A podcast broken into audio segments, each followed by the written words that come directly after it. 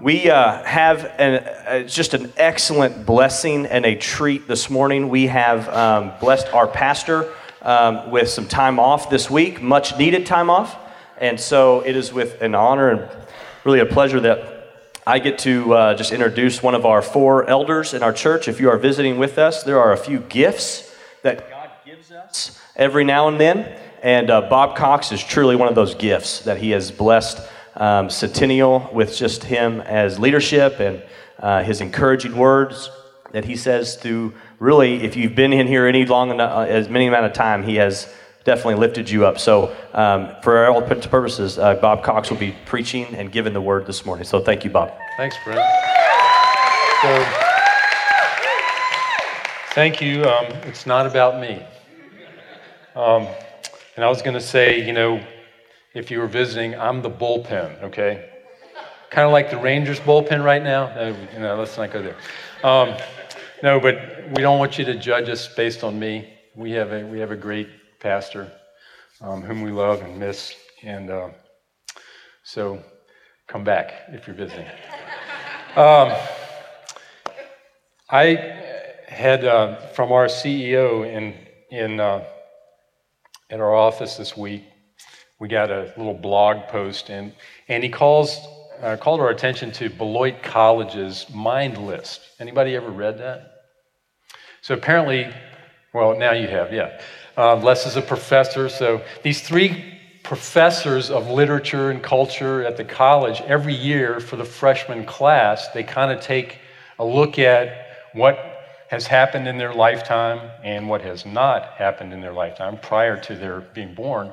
And then he also, they'll also make a list of different things that they, um, you know, conventional language that they use. I can't read all of it, uh, not in this location anyway. Um, but let me, let me just uh, read a couple of things because it really kind of woke me up to how culture is changing, how language changes, and how influential, especially uh, Jim Hessen reminded me, technology is, right, on our language and how we approach culture. Um, so here's, here are a few things that the freshman class of this year would, uh, would, would have experienced and not have experienced, okay? Hybrid automobiles have always been mass produced in their lifetime. Google has always been there in its founding words to organize the world's information and make it universally accessible. They've never licked a postage stamp. How about that? Um, email has become the new formal communication, while text and tweets remain enclaves for the casual. Uh, a few other things that are interesting. They've grown up treating Wi Fi as an entitlement. Okay? Some of us remember when a cell phone was an entitlement, or not an entitlement, that is. Um, but there are a lot, quite a few things um, that are on this list. I'm not going to read them all. But um, an interesting few language uh, items are here. Um, the ones that I can read. Smartphone shuffles have always slowed down traffic between classes. Can you interpret that? Here's the interpretation one can avoid all eye contact as one moves through the madding texting crowd. Um, a significant other who is a bit too Yoko Ono, has always created tension. Most of us probably know who Yoko Ono is, right? Even us old guys. Um, that, that interpretation is a partner too hard to handle, hard for your friends to compete with perfection.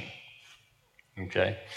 Finally, uh, there was one about the redneck teleprompter. As long as they can find a ballpoint pen, they can use their redneck teleprompter.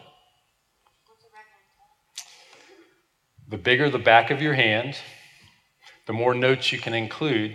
Just don't get caught looking. All right, so that's the freshman class entering college this year. Um, hopefully, none of you guys will use your redneck teleprompter, any of you that are graduating this year. Um, language is significant, and these, these uh, professors have recognized that. Because if they can't connect with their students they don't recognize that culture is changing and that the language that their students use is changing. What can they teach, right? Well, Um, there are a couple of other terms that you've probably heard thrown around during the political era now. Evangelical, the evangelical voting bloc. And um, most recently, one of my Jewish friends at work gave me a copy of the Dallas Observer that had this article on the cover. Any, anybody seen it? Onward Christian Soldiers. It's on the cover. Uh, yeah, I don't expect you to be reading the Dallas Observer, but um, he gave this to me, and I, in deference to him, I read the article. It was very interesting because a reporter had gone out and interviewed people who would call themselves evangelical to see what their voting tendencies would be. And they're anything but homogeneous, right? They're very mixed. People from all ethnicities, different, um, not so much dramatically different religious persuasions, but what we would see is, you know, different subcultures in the Christian community, and they don't vote the same, okay? So the press saying the evangelical voting bloc, you know, is totally missing, you know, really what the, the term means.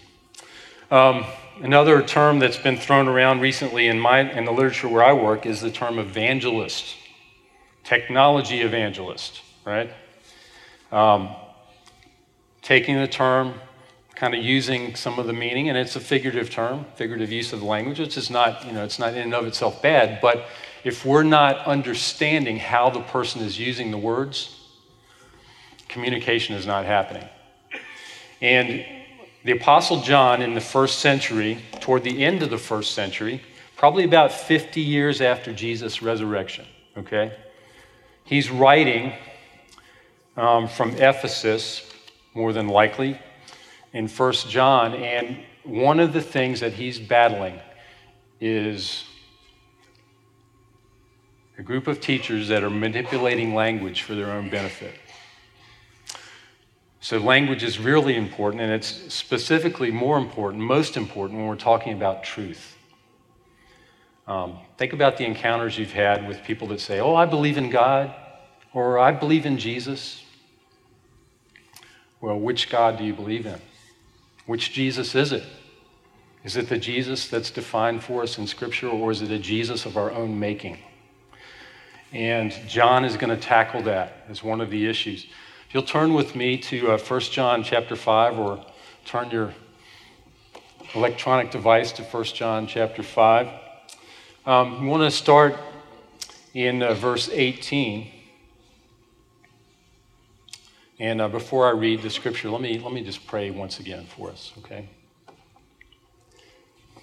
Father, thank you so much for Jesus and for the privilege that we have of knowing with confidence we can come based on his righteousness right into your presence. Um, Lord, get me out of the way. Let Jesus be exalted. May your name be lifted up today. May you have the highest and most preeminent place in our lives. We ask in his name. Amen. Um, verse 18, 1 John chapter 5. We know that everyone who has been born of God does not keep on sinning but he who was born of God protects him, and the evil one does not touch him. We know that we are from God, and the whole world lies in the power of the evil one.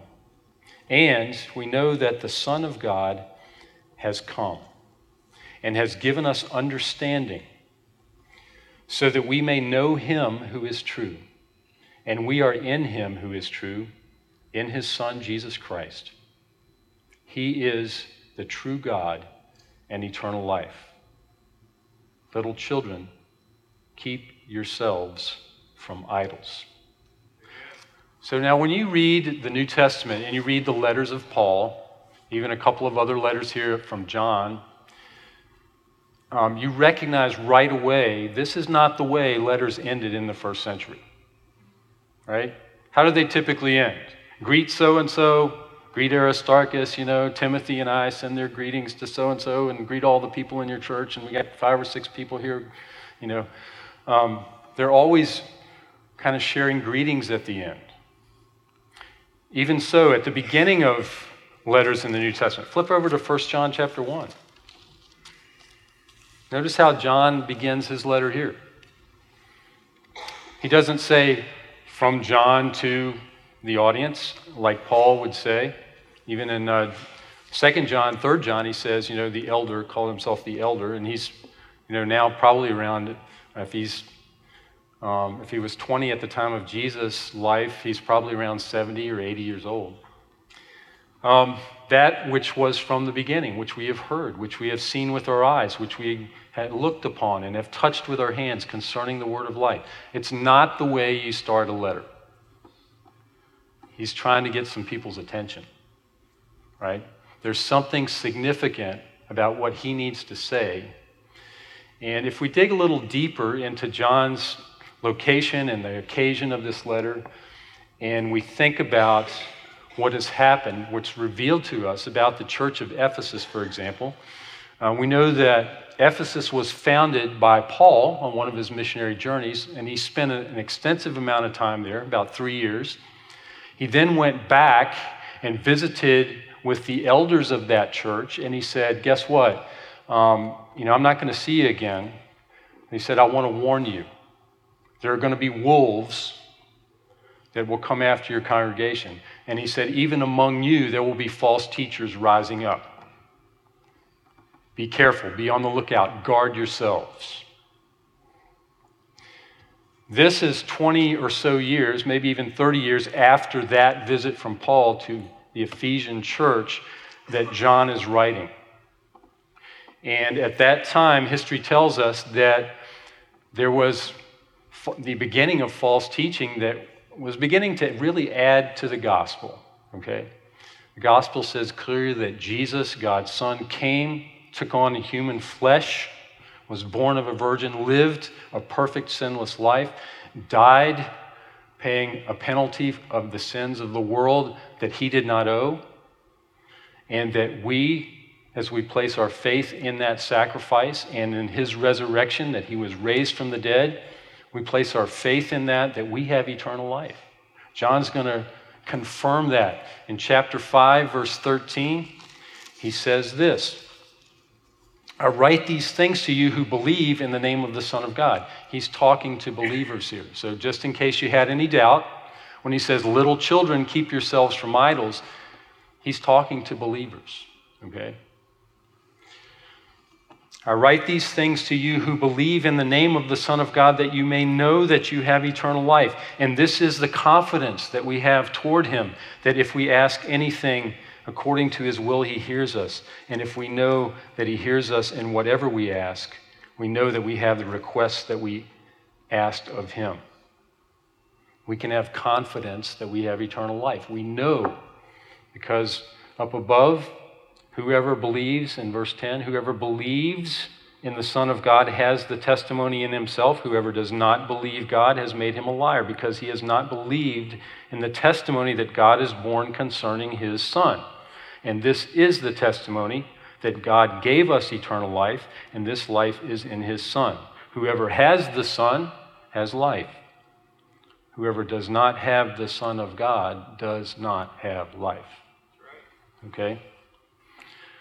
So there's teaching coming in to the church that is trying to undermine undermine the gospel, the simple faith and trust in Jesus. And they're saying, you know what? You got to know something else. You got to add to Jesus. You have to have that deeper, that deeper knowledge. And later, um, Historians would tell us that that actually grew into what we call Gnosticism, which is a focus on knowledge, and it really is a combination of kind of Platonic philosophy that says our world is divided and that the spiritual, the good, is ethereal and the material is evil, and therefore everything material is evil. It really doesn't matter what you do with your body. Even Paul countered that. He said, Your body is a temple of the Holy Spirit. Glorify God in your body. So, what you do with your body is very important. Um, but this teaching is creeping in, trying to undermine the gospel. And so, John has to warn these people keep yourselves from idols. Now, why? Okay, Ephesus, who, who knows about Ephesus, right?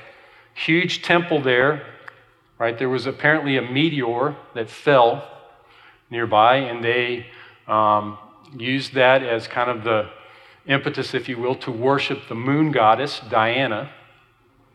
Uh, you can read about it in Acts 19, I believe it is. Um, But that was a source of business and economy and kind of drove the cosmopolitan nature of Ephesus. Idols, right? Idolatry at its very root of its economy. And, well, these people had come to know Jesus. Why is he, I mean, they're not going to bow down to some stone or wood or gold or silver. Why is he saying, keep yourselves from idols? I mean, it, on first glance, it really doesn't seem to make sense, right? It's kind of a moot point. I'm, I know better than to go to bow down before some stone idol. Well, it's much more subtle than that. Turn uh, back with me to chapter 2. Chapter 2, um, John describes two threats to God's preeminent place in our lives. And I have an outline. I kind of gave the guys in the back, and I probably ought to look at it just to make sure we stay on it. Um, but the first point is God has a rightful, unique, preeminent place in our lives. Okay? Um, we can go all the way back to the Old Testament, of course, the first commandment of the Ten Commandments. I'm the God who brought you out of Egypt, he tells the children of Israel. You shall have no other gods before me. And then he says, Don't make a graven image of anything. Right? Right after they heard that, what did they do? They made a graven image. Moses is on the mountain for 40 days. Okay, less than, you know, less than six weeks. And here they are, they're, they're doing exactly what God told them not to do. And we see that pattern among the children of Israel, okay, the chosen people of God, we see that pattern of idolatry throughout their history. Okay? Um, so there's an overt threat, right? There's always an overt threat to undermine God's place around us. We can see it by redefining who Jesus is. Okay, you've probably, if I know the, the people who read any serious um, religious writings have seen you know, how scholarship has tried to redefine who Jesus is and make him just one of the mythic uh, images or prototypes of the salvific story that you can find in any old religion. Um, that's been going on for a long time. It's not new, just got new scholarly words to it. But that's an overt threat to God's place. But John's going to say, you know what, there's some more covert threats. And in chapter 2, let's, uh, let's start in verse 15. He says this. Remember who he's writing to, okay? In fact, let's start up in verse 12 because um, it's, it's pretty significant. He kind of addresses the whole congregation. I'm writing to you, little children, because your sins are forgiven for his name's sake. Remember that. Why are your sins forgiven? Why do you have fellowship with God? Because of Jesus, his name. I'm writing to you, fathers, older people in the faith, people who've been believers for a long time, because you know him who is from the beginning. How does John begin his gospel? In the beginning was the Word, and the Word was with God, and the Word was God. Fathers, you know who Jesus is. Okay? Don't let false teachers redefine him. I'm writing to you, young men, because you have overcome the evil one. I write to you, children, because you know the Father, the Heavenly Father. I write to you, fathers, because you know him who is from the beginning. Interesting that he repeats that to the fathers, the same thing. Calls them back to you already know who the true God is. You know who is from the beginning. I write to you, young men, because you are strong, and the word of God abides in you, and you have overcome the evil one. There's encouragement there. Important encouragement because he's going to go down a few verses later and say there are antichrists in the world. There are people out there who are trying to replace, to usurp the authority of Jesus and the place of Jesus in your life. But before we get to those overt external threats, let's look at the internal in verse 15. Do not love the world or the things in the world? Well, lest we get confused about that, because remember, John's the one who wrote, God so loved the world that he gave his only begotten Son, that whoever believes in him should not perish but have eternal life. So, John, what do you mean by this? If anyone loves the world, the love of the Father is not in him. Then this can't be the same world that God loves. It's a different world that he's talking about. What is it? For all that is in the world, the desires of the flesh and the desires of the eyes and pride of life, is not from the Father, but is from the world. So all of a sudden, he's kind of crystallizing our definition for us, right? God so loved the world, obviously, God says, whoever believes, he's talking about people. He's talking about individuals that Jesus died for. That's the world God wants to redeem. But there's another aspect of world, cosmos is the word, um, that God is not in love with. And God does not anticipate redeeming. In fact, it's going to pass away, he says. The desires of the flesh, okay? Simple enough. Um, all you got to do is think of your five senses and the things you want to satisfy your desires, okay? That's the desires of your flesh. Desires of the eyes. What do you see and want? and the pride of life. And if you, if you have an ESV, there's a note there that says pride in possessions. Taking and finding your value, the essence of who you are in what you materially have. Okay? All those things, it says, that's not from the Father. That's not something that God had in His mind and created but it's, it's from the world, the world that is passing away along with its desires. But then he contrasts that and says, Whoever does the will of God abides forever.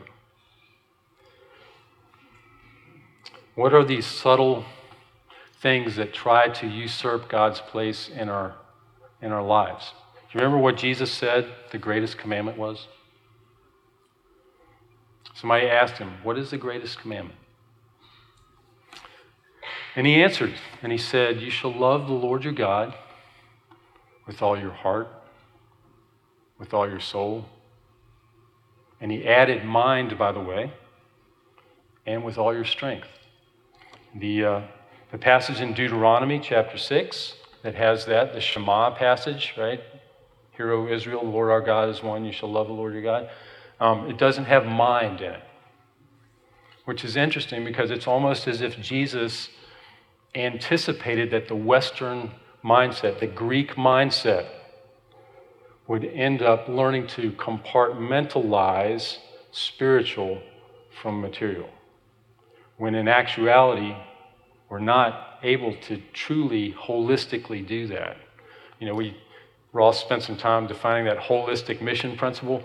Well, there's a sense in which spirituality is only holistic. Healthy spirituality is only holistic. In fact, John's going to argue that in his book. There are a bunch of things that people say, these false teachers say, but John says, you know what? It doesn't really matter what they say. In fact, he says, even if we say something, if our lives don't match up with what we say, it's not worth investing in. Let me, let me read some of the things that he said. If we say, we have fellowship with Him, yet walk in darkness, we lie and do not practice the truth. If we say, if our words convey something, but our actual walk is contrary, then we're not telling the truth. Our practice doesn't match up. And John includes himself in that. He's, under, he's up for scrutiny. Check me out, right? If we say we have no sin. We are deceiving ourselves, and the truth is not in us. If we say we have not sinned, we make him a liar, and His Word is not in us. So there was a key here because these false teachers were saying a lot of things and they were teaching a lot of theory, but in practice, what they were saying and what they were living were two different things. Um, let me give you an example, a real world example. So, my job, I work in a pharmacy benefit management uh, arm of a company, and one of the things that I was told when I took my current position was that I needed to get my pharmacy technician certification. Okay? Well, I didn't have time to go to school or go, you know, stay in a pharmacy for a couple years and get that certification. So I got the books, I studied, and I took the test and passed it. Um, now, if, if you ask me to tell you how to create an injectable chemotherapy medication, I could tell you how. But if you've been prescribed that medication, you do not want me mixing it, okay? I know the theory. I know the theory just fine. On paper, I can write it out. But when it comes to actually doing the praxis, there's no continuity there. All right? So these guys, they're saying a lot. And John is saying, it really doesn't matter what they say, right? It doesn't even matter what we say if our life doesn't match up. And he says, scrutinize. If one says, I have come to know him, and does not keep his commandments, he is a liar, and the truth is not in him. If one says he abides in him, that is in God and Jesus, he ought himself to walk in the same manner as he walked. If one says he is in the light and yet hates his brother, he is in darkness until now. If someone says, I love God, and hates his brother, he is a liar. Those are the things that John clearly spells out because people were throwing a lot of words around. They were saying a lot of things. Right? But it really doesn't matter what you say if your life doesn't match up. Right? So, important um, the words we say. Now, John also is countering this whole idea that you need to have a higher knowledge. There's something Jesus plus, right? Jesus plus, and you got it. If you don't have the plus, sorry, you're, you're left out. And John, you know, this word know, this whole idea of knowledge and knowing, um, this culture, the Greek philosophy, um, some of the Eastern mysticism was pushing that to a, again, a theoretical level and not a practical level. Whereas if you look through the Old Testament and through the scriptures, the emphasis on knowledge is not simply a body of truth, but it's an experiential, interactive knowledge. It's where the rubber meets the road. And so John gives them a whole list of things that we know. Instead of undermining their confidence, he's trying to encourage them because there are a lot of things that we do know. And he says this here's how you can know. By this we know that we have come to know him if we keep his commandments. We know that we are in him because whoever keeps his word, right? In him the love of God is perfected. We know that it's the last hour because there are many antichrists who have risen. And this is a good, good time to kind of think about that term antichrist, just so you're not, you know, Americanizing it. Because we've kind of Americanized the whole apocalyptic view. And so we've made the Antichrist to be Henry Kissinger or whoever, you know. Um, but Antichrist simply means not simply somebody who's opposed to Christ, but also somebody who is usurping the place that Christ deserves. Okay, so these people are trying to usurp Jesus and obviously oppose him and, and his body. And uh, John continues in chapter 2 with what we know, and he says, You know what? We know, this is verse 18.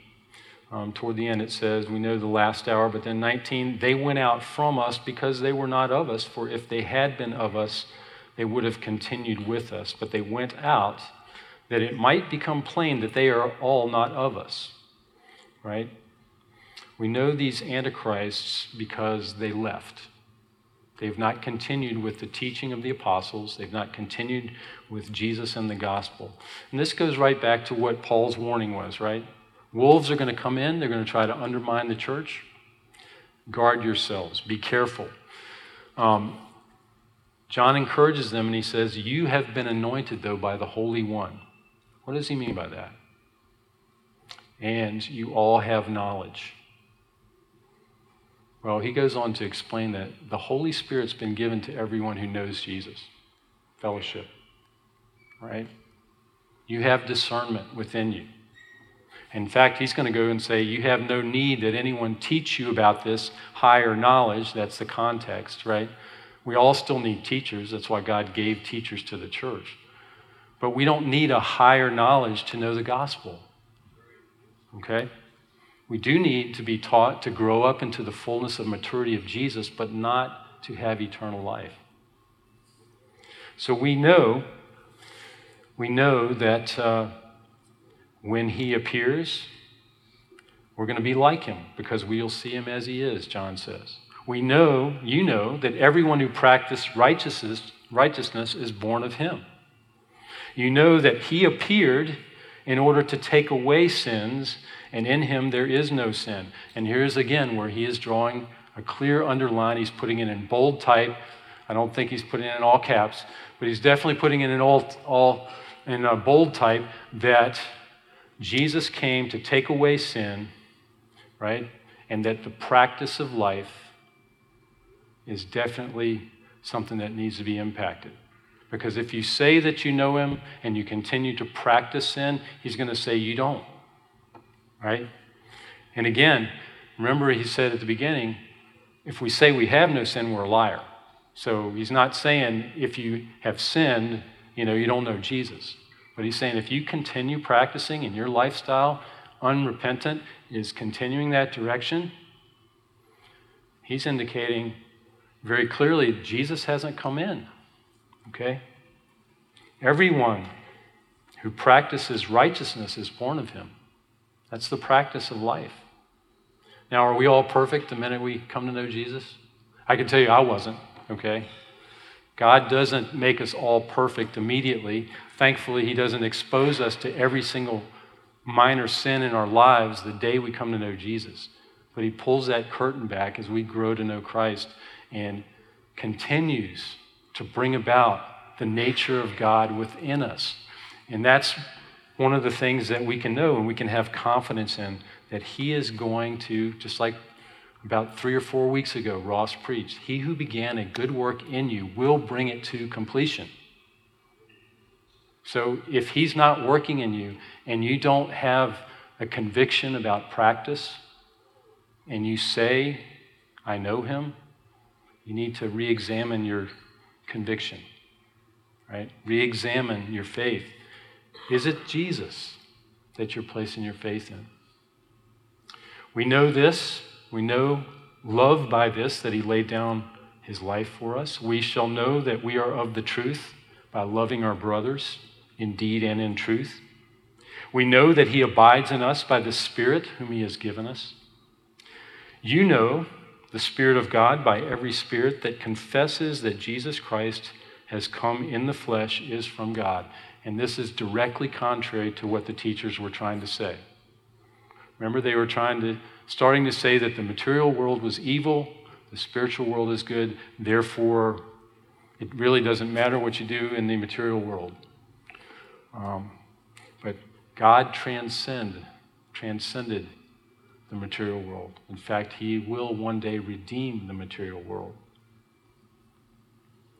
We know the spirit of truth and the spirit of error. The one who listens to us are the ones who are of the spirit of truth. So here's where the apostle now is calling upon his own authority as an eyewitness of Jesus, as one who was sent to proclaim the good news. He's saying, you know what? If those people do not listen to us, they're of the spirit of error. And this is the crux, kind of what I was talking about with words, right? One of the ways that we can avoid that intrusion by the enemy and that desire to really uh, usurp the place of God in our lives is to allow God's word to continually develop our relationship and our walk with Him. If we were to have time, we'd go over to Ephesians chapter 4, and we see where Paul says that little, well, actually, I, am going to read it, okay, because it is a significant passage. It talks about maturity and the reason that God um, gave gifts to the body. He says, that he gave the apostles, prophets, evangelists, shepherds, and teachers to equip saints for the work of the ministry. And Ross has mentioned that many times that we're all ministers, right? We start here, we go everywhere. For the building up of the body of Christ, and here's a key term until we all attain to the unity of the faith and of the knowledge of the Son of God to mature manhood, to the measure of the stature of the fullness of Christ so that we may no longer be children tossed to and fro by the waves and carried about by every wind of doctrine, by human cunning, by craftiness and deceitful schemes. That's the overt attack. Redefining terms, redefining our words. Communication gets blurred. So it's really important that we stay in the Word but not just that we read the word and twist its meaning to mean what we want it to mean. We need to read it for understanding. What did God intend for that audience in the first century? What did the apostle mean? And we need to understand it and bring it and see what the transcendent truth is that transcends time and culture and history and place and allow that to speak into our lives. But it requires diligence on our part. Words are important, they're significant. The gospel is important. If we're going to communicate the gospel with others, it's not just simply about believing in God. It's not even simply believing history. I was somebody who believed in the historical Jesus. I mean, the real historical Jesus, the one that's in Scripture. But it was kind of like my CPHT, it was theory. And until I came to acknowledge my own need for a Savior and a transformation of my life, where, just as the Scripture says, He came to do away with the works of the devil, to do away with sin, until I came to the place where I realized God wanted to do away with the sin in my life it was just theory. John's trying to warn them. There are teachers out there that are going to try to redefine that. The sad thing is, if we go to Revelation chapter 3,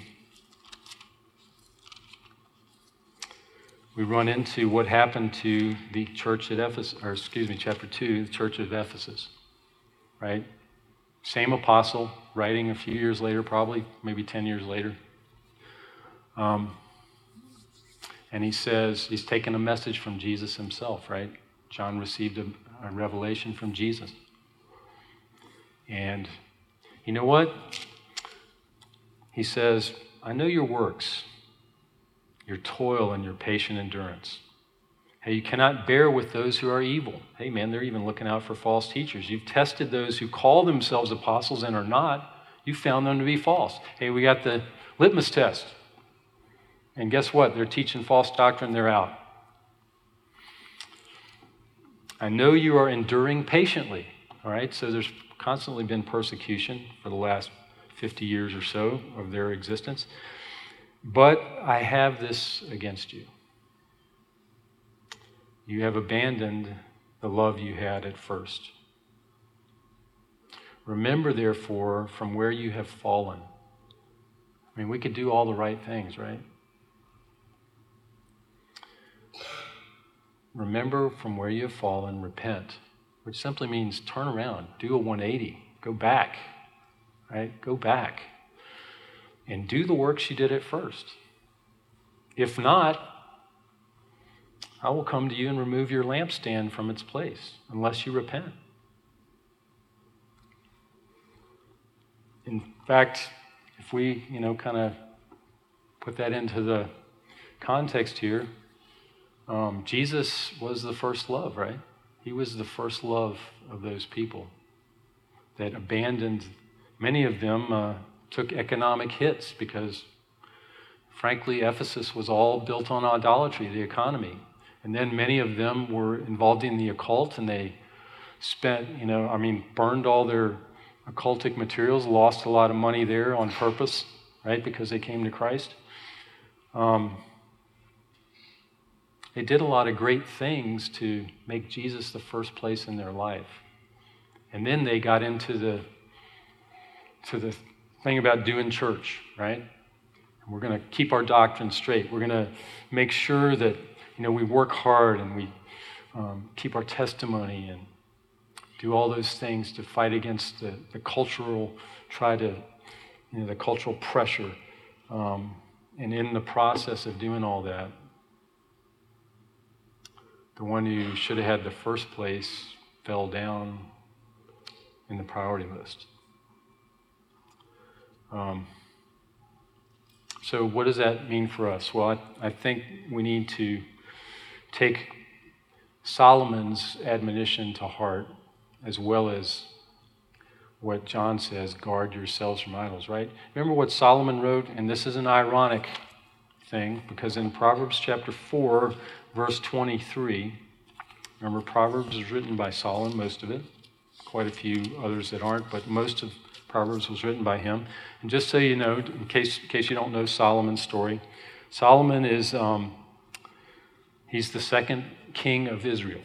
Okay, he's the son of David, he, uh, when he took over the, the throne, it was, there was a lot of turmoil at the time, but he, uh, God came to him. God actually visited him and said, what do, you, what do you want? And Solomon said, You know what? I really want to have a wise and understanding heart so I can lead your people well. And, uh, and God said, Okay, that's a great request. I'm going to give it to you. And because you've not asked for wealth, you've not asked for victory over your enemies, and all these other things that most kings ask for, I'm going to bless you with all the rest of it. And so we know Solomon is the wisest, really the wisest man uh, in the world, but certainly the wisest of uh, writers of the Old Testament in that sense. He's written much of the wisdom literature. But God appeared to him another time after he built the temple. God blessed him with their, the opportunity to build the temple in Jerusalem, the first physically situated place um, where God's presence was made known and worshiped. Um, before it had been in a tent. And, um, and then Solomon began to, began to do what the kings around him did. He started marrying for the purpose of political expediency. And scripture says that his wives turned his heart away from God to worship false gods. It actually says that. That by the end of his life, he turned away from God. And actually, this is God, it says God was very angry because God had appeared to him twice, it says, in some form. And God was angry because having known the living God, having encountered the living God, having been blessed by the living God, having written scripture inspired by the Holy Spirit, this man turned away to worship stone, wood, gold, silver, gods, because his wives turned his heart away. Now, I don't think any of us are in danger of that. We have the Holy Spirit with us, but we're certainly in danger of not heeding this warning in Proverbs chapter 4, verse 23, where Solomon says, Guard your hearts with all diligence. So, let me read this version. I'm thinking of the version that I grew up with, sorry. Uh, keep your heart with all vigilance. I kind of like that too. For from it flow the springs of life. Love the Lord your God with all your heart with all your soul, with all your mind, and all your strength. So ask yourself, okay, some questions. Where are your greatest affections?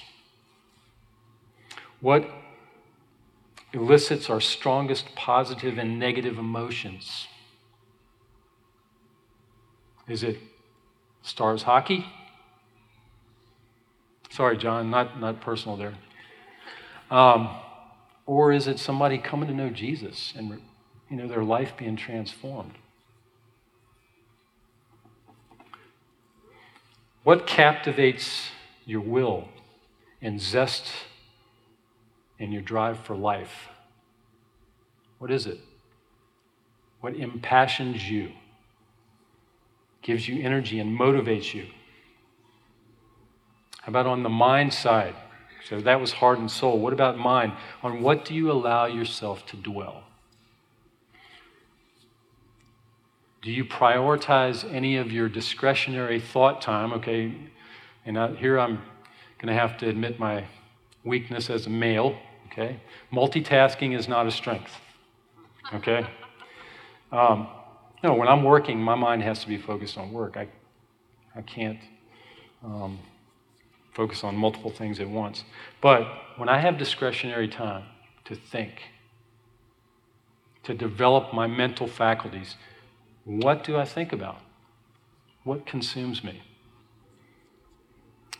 Finally, if we're going to love God with our strength, it's not so much about the what, right? I mean, there is a what, there is a boundary line. You can't just do anything you want with your energy because you you do have moral guidelines. God's given us moral things that, you know, boundary lines. But he does say that whatever you do, whether you eat or you drink, you do all to the glory of God. And he says, if, you know, talking to uh, people who are employees, whatever you do, do it heartily as to the Lord and not unto men. So we know that we can expend our energy doing other things quote, secular things for God. So the question is, for whom? Not what so much, but for whom do you expend your energy? Because you can love God with your heart, your soul, your mind, and your strength. Um, the question is, do we? And are we guarding ourselves from those things that want to steal that place that only He deserves? Let's pray together.